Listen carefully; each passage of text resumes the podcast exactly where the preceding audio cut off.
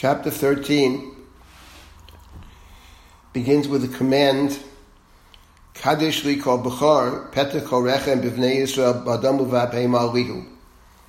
Consecrate to me every firstborn man and beast. The first issue of every womb among the Israelites is mine. And Moshe said to the people, Zochar et hayom hazeh asher yitzatem mitzrayim mibeit avodim, ki b'chozik yad otzi Hashem etchem mizeh, v'lo ye'achel chametz. Hayom atem yotzim b'chodesh aviv, Remember this day when you went free from Egypt, the house of bondage, how God freed you from it with a mighty hand. No leavened bread shall be eaten. You go free on this day in the month of Aviv. ויוקי ויחא השם אל ארץ הכנעני, החיתי, המורי, חיבי והיבוסי, שנשבר אבותיך ולתת לך ארץ זבת חלב ודבש, ועבדתו את העבודה הזאת בחודש הזה.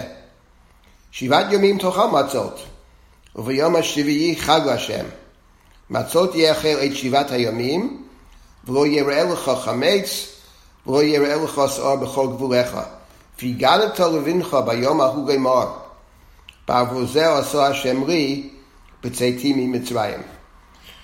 So Moshe says to the people, when you come into the land, the land that God swore to give you, you shall observe this in the, in the month of the following practice.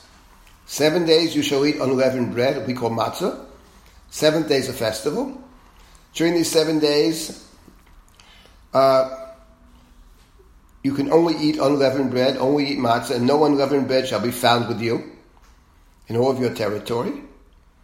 And then the Torah says, Moshe says, Say to your child on that day, Bar is, is, is, it is because of what the Lord did for me when I went free from Egypt. So the chapter contains a command, he Higadato We remember this in terms of the Haggadah, the telling of the story on the night of Passover. That's the Higadato And this chapter then continues and says that when you again when you come into the land, you shall set apart every uh, firstborn male of your cattle. That's Bechor. And then the Torah says in verse 14, mazot. Your child may ask you, machar, in the future, what is this?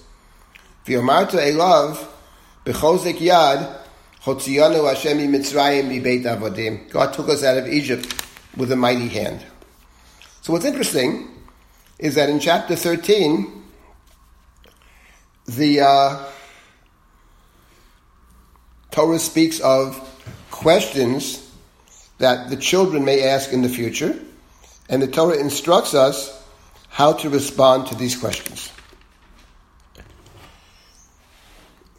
Why here does the Torah uh, speak of questions children will ask? And actually, it's not the first time the Torah does this. It does it twice in chapter 13, but it even does it in the previous chapter. In chapter 12, uh, verse number, beginning, let's say, verse 24, Ushmartem et hadavar this refers to the Paschal sacrifice.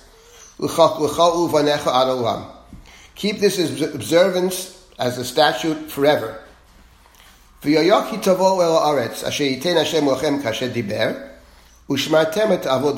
You should continue to do this practice even when you come into the land. The plain reading of the text is that the practice that's referred to is the bringing of the paschal sacrifice and the placing of the blood on the doorpost of the house. That's what it sounds like in chapter 12.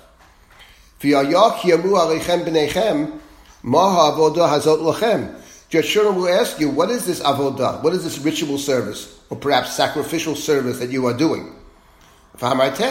You will answer, Zevach Pesachu Hashem. This is the Paschal sacrifice. Asher Pasacha Botei B'nei Yisrael B'Mitzrayim, B'nei Poet Mitzrayim Vet Botenu Itzil. Vayikoda Am um, Vayishtachavu. It's the Passover sacrifice. God passed over the house. Pasach either means passed over or perhaps hovered over is another possibility. Protectively. One of those two. In any event, it's the Pesach.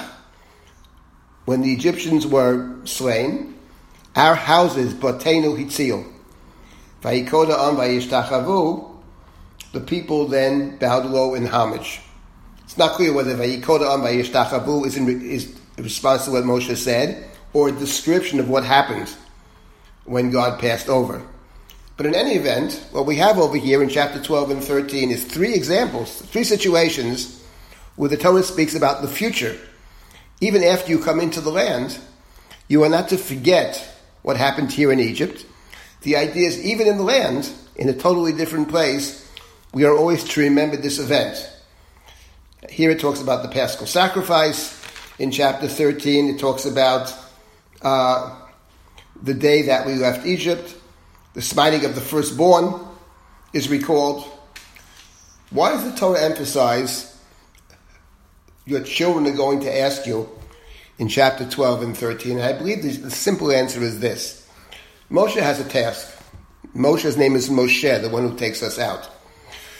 But the task of Moshe actually, as described by God in the, in, in the experience of the burning bush, I will take them out of this land and bring them into a land of milk and honey, of an eretz of Dvash. And in chapter 6, I'll bring them to land that I swore to give to Abraham, Yitzchak, and Yaakov, Abraham, Isaac, and Jacob. The reader, however, in reading the book of Exodus, recalls the covenantal formula of Genesis chapter 15. Genesis chapter 15 says, Three generations of suffering, and the fourth generation shall return to the land. The book of Exodus makes it very clear. Moshe and his brother Aaron are third generation. Moshe's generation is third generation. The reader knows actually something that perhaps Moshe does not know. The people that he's speaking to, the audience to which he speaks, are never going to make it to the land. They will leave Egypt with their possessions. They will achieve a measure of physical freedom, of material freedom, but they're not going to be the ones to get to the land. Only the fourth generation, only the next generation, those born in the desert, will actually make it to the land. The paschal sacrifice, actually, the joining together in the house, is a joining together of two generations. It's the generation of suffering, but it's their children who are spared, the firstborn who are spared. So the paschal sacrifice is all about two genera- generations and the linking of the two generations. But one could say the primary audience to which Moshe speaks, whether he fully recognizes this or not, are not actually the people who are suffering in the land of Egypt.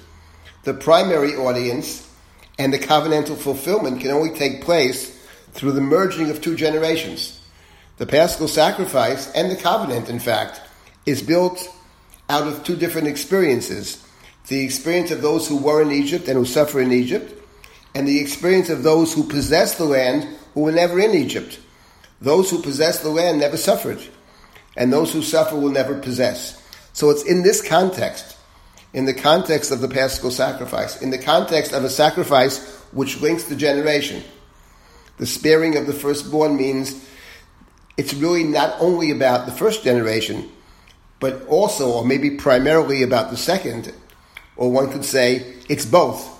It's the linking of both. The covenant is a function of both experiences. So, in this context, the Torah speaks of the questions that the next generation will ask. The Paschal sacrifice is about the linking of generations, and it's here that the Torah speaks of Vigadato levincha, Kish alcha bincha, etc.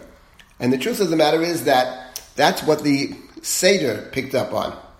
The Seder speaks of every generation must see itself as having been personally redeemed from the land of Egypt. And that's because the covenant is a function not of one generation. The covenant is a function of the linking of generations.